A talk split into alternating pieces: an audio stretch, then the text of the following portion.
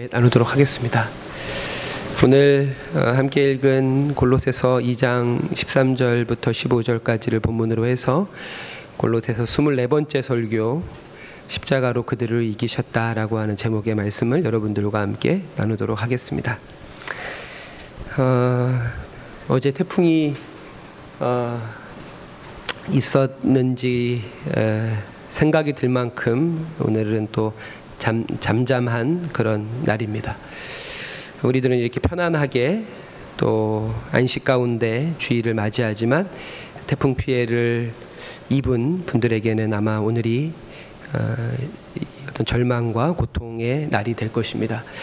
특별히 어떤 그런 통계들조차 낼 수 없는 또 북녘 땅의 우리의 동포들 역시도 태풍으로 큰 피해를 입었다고 하는데 어, 그들에게 주님의 위로와 또 우리들의 도움의 손길이 이어지기를 원합니다.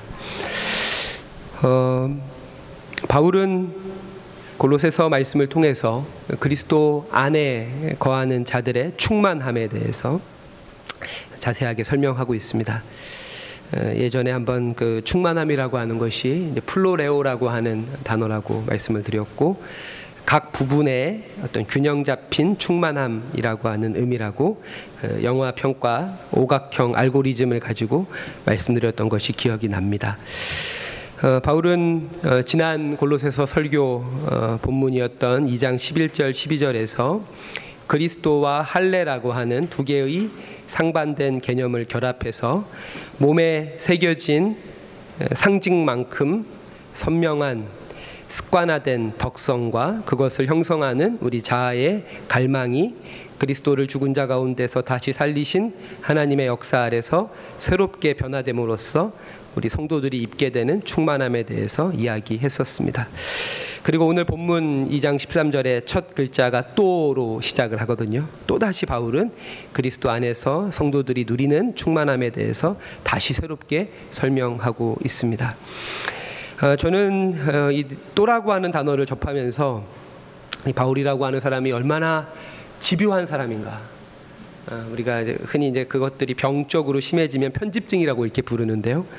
그 집착에 완전히 편중됐다라고 하는 거죠. 바울 안에 있는 이 어떤 이 그 집요함, 구원의 풍성함을 동시대 그리스도인들과 후대 그리스도인들에게 설명해 주기 위한 그 바울의 집요함을 오늘 본문을 통해서 엿보게 됩니다. 어, 그로 인해서 바울은 뭐 안질과 같은 수많은 질병을 얻게 되었을 만큼 바울 자신에게는 그러한 과정들이 고통스러운 것이었지만 앞서 말씀드린 대로 하나님의 사랑에서 비롯되는 구원의 은총을 어, 입체적으로 소개함으로써 더 많은 이들이 하나님의 구원에 이르게 되었고 우리 역시도 그러한 혜택을 누리고 있음에 대해서 바울의 그 지치지 않는 노력과 열정에 어, 고마움과 감사를 느끼게 되었습니다. 바울은 오늘 어, 본문의 이야기 속에서 우리들을 그리스도의 십자가 사건 앞으로 이끌어 가고 있습니다. 바울은 이미 본 서신의 서론격인 1장에서 그리스도의 십자가를 언급하고 있습니다. 1장 특히 13절과 14절에서 그리스도 안에서 우리가 얻는 죄 사함이 구체적으로 말하면 그리스도의 속량이 십자가에서 비롯되었다라고 이렇게 이야기하고 있습니다. 1장 13절 14절을 다시 한번 같이 읽어 볼까요? 1장 골로새서 1장 13절 14절입니다. 같이 한번 읽어보겠습니다. 1장 13절 14절 시작 그가 우리를 흑암의 권세에서 건져내사 그의 사랑의 아들의 나라로 옮기셨으니 그 아들 안에서 우리가 속량 곧 죄사함을 얻었도다. 아멘. 바울은 여기서 흑암의 권세로부터의 건져냄과 사랑의 아들의 나라로의 옮겨짐이라는 개념을 통해서 이 죄사함이 가지고 있는 그 역동성을 이야기하고 있습니다. 우리가 이것을 제대로 이해하기 위해서는 두 가지 권세, 즉 흑암의 권세와 사랑의 권세가 구체적으로 무엇인지에 대해서 계속 고민을 어, 해야 합니다. 바울은 죄라고 하는 것을 그냥 죄 하마르티아라고 말하지 않고 흑암의 권세라고 풀어서 우리들에게 설명하고 있습니다. 여기서 이제 권세라고 하는 것은 우리의 자유를 제한하고 우리를 통제할 수 있는 영향력과 힘을 의미하는 것입니다. 그리고 바울은 그러한 권세의 양상에 대해서도 자세하게 설명하는데 보이지 않는 권세이기도 하고 동시에 왕권이나 주권이나 통치자들이나 권세들처럼 우리의 눈에 보이는 가시적인 권세이기도 하다라고 이야기하고 있습니다. 바울은 우리가 읽은 오늘의 본문에, 본문에서 그 권세의 구체적인 어떤 양상들, 실상들을 낱낱이 폭로하고 있습니다. 제가 한번 읽겠습니다. 골로새서 2장 13절 14절 또 범죄와 육체의 무할례로 죽었던 너희를 하나님이 그와 함께 살리시고 우리의 모든 죄를 사하시고 우리를 거스르고 불리하게 하는 법조문으로 쓴 증서를 지우시고 제하여 버리사 십자가에 못 박으셨다라고 이야기하십니다. 이처럼 우리는 보이지 않는 권세에 대해서 바울이 이야기하고 있는 그것이 너무 쉽게 사탄, 귀신이라는 어떤 소위 영적인 권세로만 제한해서 이해하려는 경향이 우리 가운데 있는데 바울은 그렇게 이 흑암의 권세를 설명하지 않습니다. 할례 그리고 율법 또 우리 안에 있는 양심 그것들이 외부의 어떤 위력에 의해서 부정적으로 형성되고 작동될 때 우리를 제한하고 우리를 통제하며 우리를 억압하는 흑암의 권세의 구체적인 작용의 양상들이다라고 바울은 이야기하고 그리고 그러한 부정하고 불의한 권세들이 그리스도의 십자가 사건에 함께 못 박혔음 못 박혔다라고 십자가 사건의 의미들을 우리들에게 설명해 주고 있습니다. 바울은 이 하나님의 이 악에 대한 흑암의 권세에 대한 하나님의 처분에 대해서 하나님이 그것을 지우셨고 제하셨고 못 받고 무력화해서 구경거리로 삼으셨고 궁극적으로 승리하셨다라고 하는 여러 개의 단어들을 나열함으로써 우리들에게 설명해 주고 있습니다. 바울이 이렇게 하나님의 승리를 악에 대한 하나님의 승리를 여러 가지의 단어를 나열하면서 우리들에게 설명하고 있는 것은 그리스도의 십자가로 말미암는 하나님의 구원과 승리 그리고 그분의 어떤 약속의 성취가 완전하고 최종적이며 불가역적인 것임을 확정할 뿐 아니라 더 나아가서 그 승리가 이 세상의 모든 권세에 대한 것임을 밝히고 있는 의미라고 생각을 합니다. 하지만 동시에 이처럼 바울이 하나님의 죄에 대한 승리에 대해서 우리들에게 여러 가지로 여러 가지 차원으로 설명하고 있는 것은 동시에 우리들의 죄와 우리들의 악이 깊고 넓고 중하다라고 하는 것을 의미한다라고 생각하기도 합니다. 지난주에 우리는 아주 어렵게 개최된 법무장관 후보자의 청문회를 접할 수 있었습니다. 저는 이 자리에서 후보자에 대한 저의 사사로운 기준을 가지고 마치 기독교적인 검증을 어, 어떤 검증과 판단을 여러분들에게 이야기하려고 하는 것이 아닙니다. 대통령의 장관 지명 후에 29일 동안 예, 법무장관 후보자에게 집중된 언론과 정치권의 의혹 제기는 엄청난 것이었습니다. 네이버에 등록된 기사로만 110만 건의 기사가 어, 조국과 관련된 의혹 보도 기사라고 합니다. 이 110만 건이라고 하는 이 숫자가 얼마나 많은 것이냐면 세월호 사고 관련 기사가 23만 건이었고 최순실 국정농단 관련 기사가 11만 건이었다라고 하니까요. 110만 건이라고 하는 이 기사의 양이 얼마나 엄청난 것인지 알 수 있습니다. 그 모든 기사는 거의 대부분 후보를 거스르는 후보에게 불리한 기사들이었습니다. 아무리 그에게 법무부에서 파견된 이 준비위원들 검사들이 다수 포진돼 있었지만 한 달여 동안에 소나기처럼 쏟아지는 의혹 제기를 일일이 방어하는 것은 불가능에 가까운 일이었고 그 의혹의 사실 여부와 관계없이 지난 한 달 동안 후보자는 저를 포함한 수많은 사람들에게 엄청난 비난과 손가락질을 받아야 했습니다. 가정이라고 하는 것을 전제로 해서 만약에 저와 여러분이 그 후보자의 자리에 앉게 되었다면 어떠했을까요? 우리의 인생이 과거에서부터 지금에 이르기까지 삶의 모든 과정들이 낱낱이 대중 앞에 까발려진다면 우리는 과연 떳떳하고 당당하게 나는 의롭다라고 항변할 수 있을까요? 제가 여러분의 삶을 속속들이 몰라서 여러분의 삶에 대해서 말씀드릴 수 없지만 적어도 저 자신은 결코 그렇지 않습니다. 굳이 가물가물한 기억까지 떠올릴 것도 없이 지금 당장 떠오르는 한두 가지의 저의 잘못만을 가지고도 저는 지금 제가 감당하고 있는 모든 이 일들 목사는 물론이고 누군가의 남편이고 누군가의 아버지이고 누군가의 아들이고 누군가의 친구라고 하는 이 모든 일을 당장 내려 내려 놓아야 할 것이라고 생각이 됩니다. 예수님은 비유의 말씀을 통해서 우리의 죄의 중함과 그보다 더 큰 하나님의 은총에 대해서 자주 말씀하셨습니다. 마태복음 18장에 보면 한 종이 주인에게 1만 달란트의 빚을 졌습니다. 자신의 모든 소유는 물론 가족까지 다 내다 팔아도 이 1만 달란트의 빚은 도저히 감당할 수 없는 엄청난 빚이었습니다. 그는 주인에게 엎드려 간청하게 되고 주인은 불쌍히 여겨서 자신에게 부과되는 손해와 희생을 감수하고 이 종의 빚을 탕감해 줍니다. 이러한 구원의 중심에는 그리스도의 십자가 사건이 있습니다. 바울이 골로새서에서 계속 이야기하는 대로 그리스도 예수는 하나님의 형상이시고 창조 이전부터 계셨고 태초에 성부 하나님의 창조 사역에 함께 하셨을 뿐 아니라 그렇게 피조된 모든 만물이 그리스도 예수를 위해 존재하고 모든 만물이 그 그리스도 예수 안에 존재의 기초를 두고 있는 그러한 분입니다. 그 성자 하나님께서 자기 목숨을 하나님과 인류를 위한 화목의 제물로 바치셨습니다. 하나님의 죄 사함에 대해서 영국의 셰필드 대학의 성서학 교수인 랄프 마틴은 이렇게 이야기합니다. 그리스도의 화해 사역은 하나님이 우리의 죄와 범죄를 용서하기 위하여 행한 단순한 제스처가 아니다. 이것은 인간의 경험의 가장 깊은 수준까지 하나님의 오심을 요구하고 있다. 그리스도가 인간의 몸을 입어서 그를 집어삼키려는 모든 세력의 요구들 앞에 무력하게 자신을 드러내고 많은 사람들의 구경거리가 된 것이다. 이들은 그를 십자가에 못 박는데 성공했고 그곳에서 그는 피를 흘려서 죽게 된 것이다.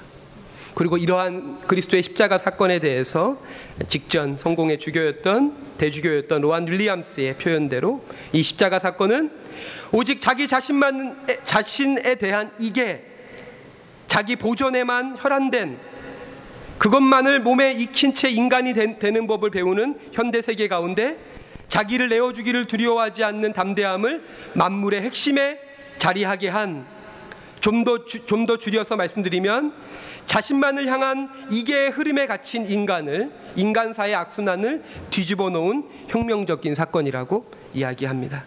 이처럼 바울은 그리스도인들이 세례 안에서 그리스도의 십자가의 죽음과 부활에 연합하게 되었고 따라서 우리를 향한 어떠한 법적, 종교적, 민족적, 문화적, 도덕적, 사회적, 경제적, 양심적 고발이나 정죄로부터 벗어나서 그리스도를 믿는 모든 자들이 하나님의 가족으로 조건 없이 받아들여졌음을 이야기하고 있습니다.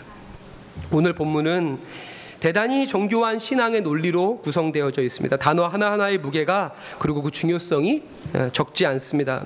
그럼에도 불구하고 오늘 본문에서 가장 중요한 단어를 두 개 뽑자면 저는 2장 13절부터 15절에서 무력화라고 하는 단어와 그리고 우리라고 하는 단어를 꼽고 싶습니다. 이 무력화 15절에 있는 단어인데요. 통치자들과 권세들을 무력화하여 드러내어 구경거리로 삼으시고 십자가로 그들을 이기셨다라고 해서 사용되는 무력화라고 하는 단어는 우리 눈에 보기에는 골로새서에 한 번밖에 기록되어져 있지 않지만 이 골로새서를 헬라어 성경 원어로 보면 이미 한 번 지난 11절에서 사용되었던 단어입니다. 2장 11절에 보면 그 안에서 너희가 손으로 하지 아니한 할례를 받았으니 곧 육의 몸을 벗는 것이다. 여기 벗는 것이라고 하는 단어가 헬라어로 어, ἀπέκδυσις라고 하는 단어 제가 이제 벗어서 멀리 두다라고 하는 단어라고 했잖아요. 이 단어를 어, 성서 학자들은 15절에서는 어, 권세들과 그리고 통치자들의 옷을 벗겼다라고 이렇게 이야기하는 것이 아니라 무력화시켰다라는 의미로 이렇게 번역하고 있고 이 번역은 정말 대단히 훌륭한 번역입니다. 예수님 시대만 해도 뭐 사실 근대 이전 중세 시대만 해도 사람이 입는 이 복식이 그 사람의 사회적 신분을 나타내 보여줬거든요. 지금이야 뭐 높, 높, 뭐 높고 낮음이라고 하는 것 자체가 존재하지 않는 그런 평등한 사회가 됐고 그럼에도 불구하고 경제적 계층이 존재하지만 우리가 옷만으로는 이 사람이 얼마나 잘 사는지 못 사는지 모르죠. 제가 이렇게 입고 나가면 아마 사람들은 저를 굉장히 잘 사는 사람으로 볼 것입니다.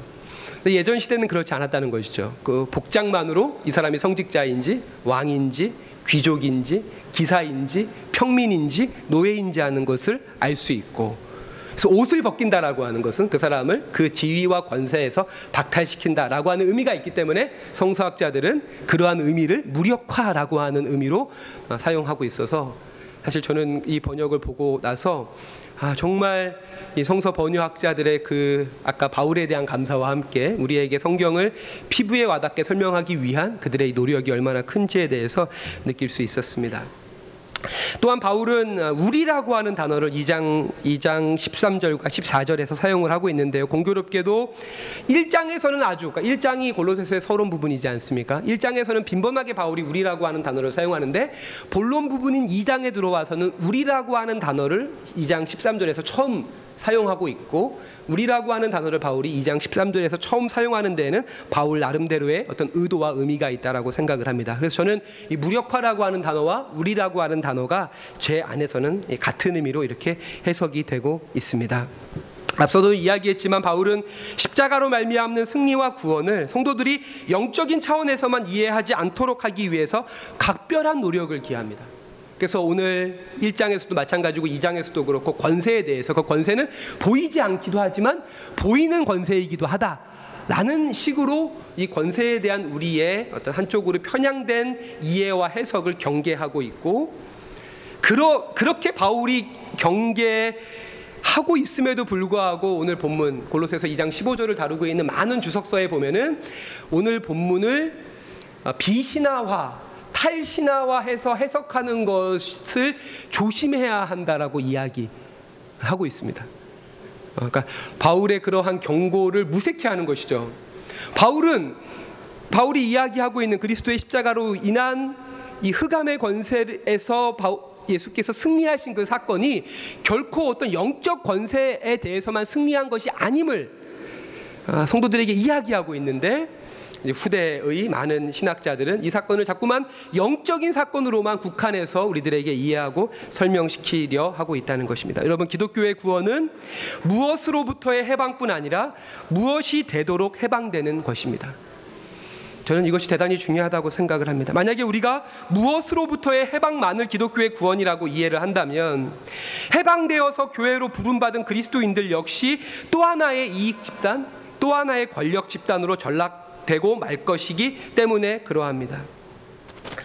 특별히 우리가 무엇으로의 해방, 무엇이 되기 위한 해방이 우리들에게 실현되고 가능케 되기 위해서는 그리스도의 십자가를 존재의 중심에 두고 살아가는 공동체의 일부가 되는 것 외에는 불가능하다라고 생각이 됩니다. 하나님의 비가시적인 은총이 성도들의 일상과 교회 공동체를 통해서 가시적인 실체로 드러나야 합니다. 특별히 성도들의 삶과 성도들의 삶과 교회 공동체 안에서는 세속적인 권력을 지향할 뿐 아니라 더 구체적으로 그런 세속적 권력들이 전복되고 해체되어야 합니다. 15절의 말씀처럼 통치자와 권세자들을 그리스도께서 십자가로 이기셨다라고 하는 그 말씀처럼 세속의 권력이 무력화되고 그것들이 자랑거리나 훈장으로서 여겨지는 것이 아니라 오히려 포로나 전리품처럼 구경거리로까지 인식되어야 합니다. 그러니까 세속적인 세속의 권력들을 지금 바울이 조롱하고 있는 것이죠.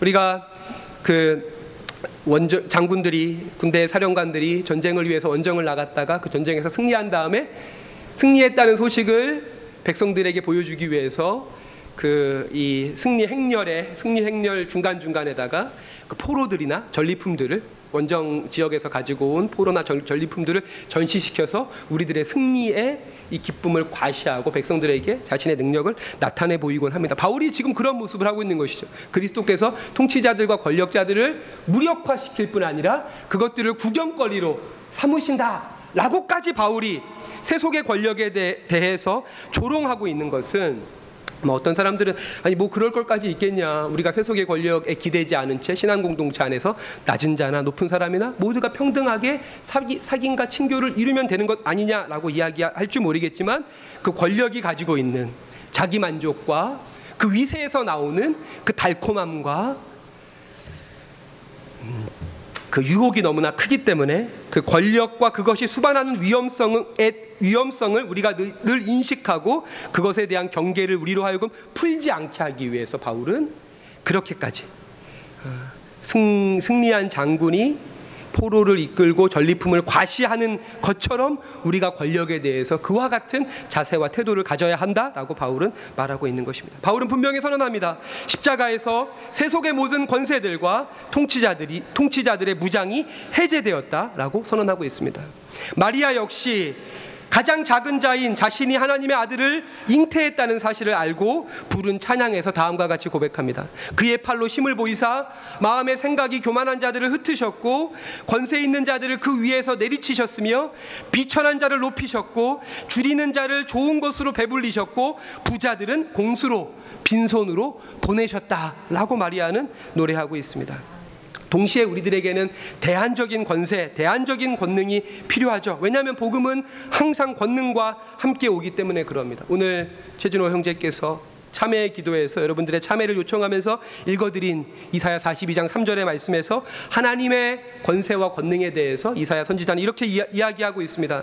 갈대가 부러졌다 하여 잘라버리지 아니하고 심지가 깜빡거린다 하여 그 등불을 꺼버리지 아니하며 성실하게 정의롭게 자신의 삶의 길을 펼치시는 분이 우리의 하나님이고 우리가 따르는 주님이다라고 하는 것이죠. 그리고 그러한 권능은 올바른 목적 예수님께서 말씀하신 이사야 4장 말씀에 의하면 가난한 자에게 복음을 전하고 포로된 자에게 자유를 주고 눈먼 자를 다시 보게 하는 일을 위해서만 사용되어야 한다라고 주님께서는 말씀하십니다. 예수님을 믿고 따르는 그리스도인들은 그리스도와 같이 자기의 십자가를 져야 합니다. 바울은 그 자기의 십자가를 육체 가운데 채울 그리스도의 남은 고난이라고까지 골로새서 1장 24절에서 말씀하고 있습니다. 자기 십자가를 진다라고 하는 것은 무엇일까요? 이 지긋지긋한 자기 중심성을 내어 버리는 것입니다. 권력 지향성을 포기하는 것입니다. 그러려면 우리는 오늘날의 권력, 자본, 정치, 언론으로 상징되는 권력들의 눈을 떠야 되고 그것들을 끊임없이 식별하고 견제하며 그것들과 저항하고 그것과 싸워야 합니다. 특별히 힘에 대한 숭배로부터 기독교의 복음과 또 교회를 지켜내야 합니다. 기독교 2000년 역사에서 가장 치욕스러운 사건들이 여러 가지가 있지만 그것들의 공통점은 복음의 능력을 세상의 힘의 개념과 등치시킨 데서 나오는 사건들이었다라고 하는 것이죠. 십자군 원정, 제국주의의 식민 지배 첨병으로서의 교회의 선교, 그리고 아메리카 원주민들에 대한 학살 모두가 그러합니다. 하나님의 영광과 하나님의 능력을 세속적인 영광과 능력과 일치시켜서 이해한 결과 기독교는 가장 참혹스러운 역사들을 남겨놨다라고 하는 것이죠. 여러분 예수님은 자신의 죽음의 의미를 어떻게 이해하고 그 하나님의 뜻에 어떻게 순종한 것일까요? 마가복음 에 보면 예수님께서 제자들에게 자신의 죽음에 대해서 첫 번째로 예고한 말씀이 나옵니다. 그것이 마가복음 10장에 나오는데요. 예수님께서 자신의 죽음을 이렇게 예고하시니까 야고보와 요한이 둘은 형제인데 예수님이 죽기 전에 뭔가를 얻어내야겠다. 내가 3년 동안 예수를 쫓아다녔는데 아무것도 가진 게 없으니까 예수가 죽기 전에 내가 뭔가를 얻어내야겠다라고 어, 생각을 하고 생각을 하게 되고 그 제, 야고보와 요한의 생각을 읽은 예수님께서 먼저 질문을 던집니다. 깜짝 놀랐겠죠. 너희는 무엇을 원하느냐?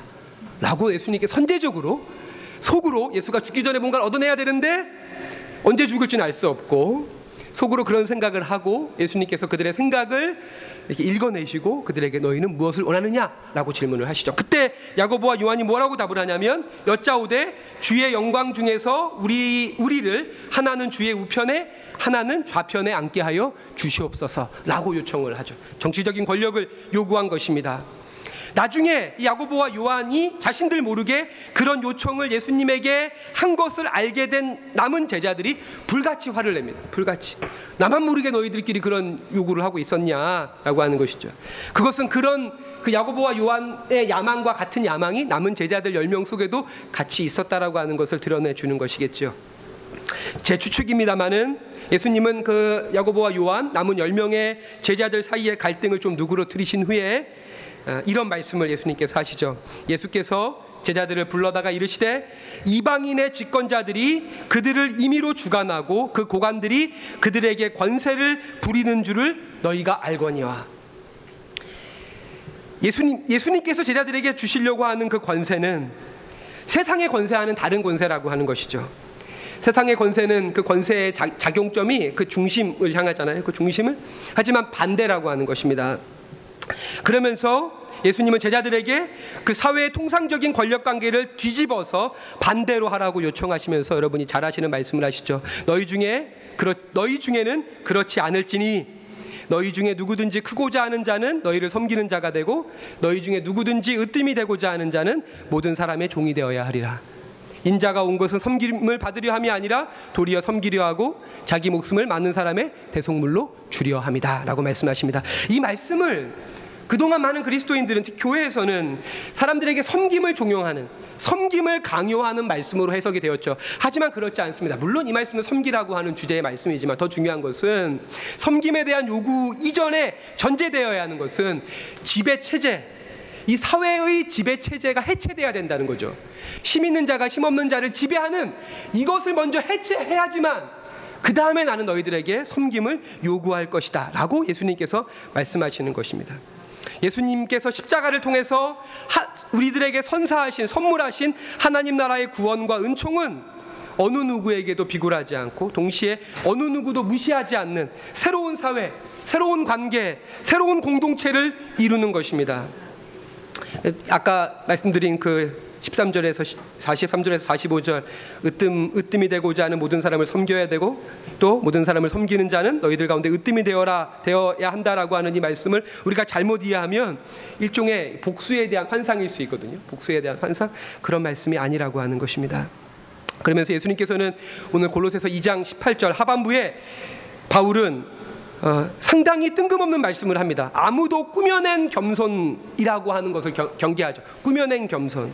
사랑하는 성도 여러분, 기독교적인 겸손은 상냥함이나 친절함이 아닙니다. 물론 그것이 겉으로 드러날 때는 상냥함과 친절함으로 드러날 수 있지만 기독교적인 겸손은 어찌 보면 대단히 당돌하고 반사회적이고 도발적인 것입니다. 이 사회의 기본적인 지배 체제, 이 사, 사회의 헤게모니를 부정하는 것입니다. 반사회적인 저항과 반항으로 보일지도 모른다라고 하는 것이죠. 진정한 겸손은 내 안에 내면화되어져 있는 어떤 이 지배 체제의 가치들과 전제들로부터 먼저 해방될 때 비로소 진정으로 우리에게 실천될 수 있는 것입니다. 진정한 기독교적인 겸손은 무엇입니까? 자기 자신을 위한 삶이 아니라 자기 자신을 내어주는 삶입니다. 사다리 오르기로부터 앞, 누군가 누군가보다 앞서려고 하는 경쟁으로부터 해방되어서 서로의 필요에 응답하도록 해방된 자, 이 이기적인 욕망으로부터 해방된 자의 성품이야말로 진정한 겸손이라고 하는 것을 오늘 주님께서는 우리들에게 말씀하고 있는 것입니다. 사랑하는 성도 여러분, 말씀을 마무리하겠습니다. 바울은 고린도전서 1장 22절부터 24절에 유대인은 표적을 구하고 헬라인은 지혜를 찾으나 우리는 십자가에 못 박힌 그리스도를 전하니 이것이 유대인들에게는 꺼리끼는 것이요 이방인들에게는 미련한 것이로되 오직 부르심을 받은 자들에게는 유대인이나 헬라인이나 그리스도는 하나님의 능력이요 하나님의 지혜다라고 이야기합니다. 무엇이 우리의 능력입니까? 무엇이 우리의 지혜입니까? 자기의 목숨을 자기의 삶을 인류와 타자를 위해 내어 주신 그리스도의 그 십자가 사건이 우리에게 능력입니다. 또 그것이 우리에게 지혜입니다.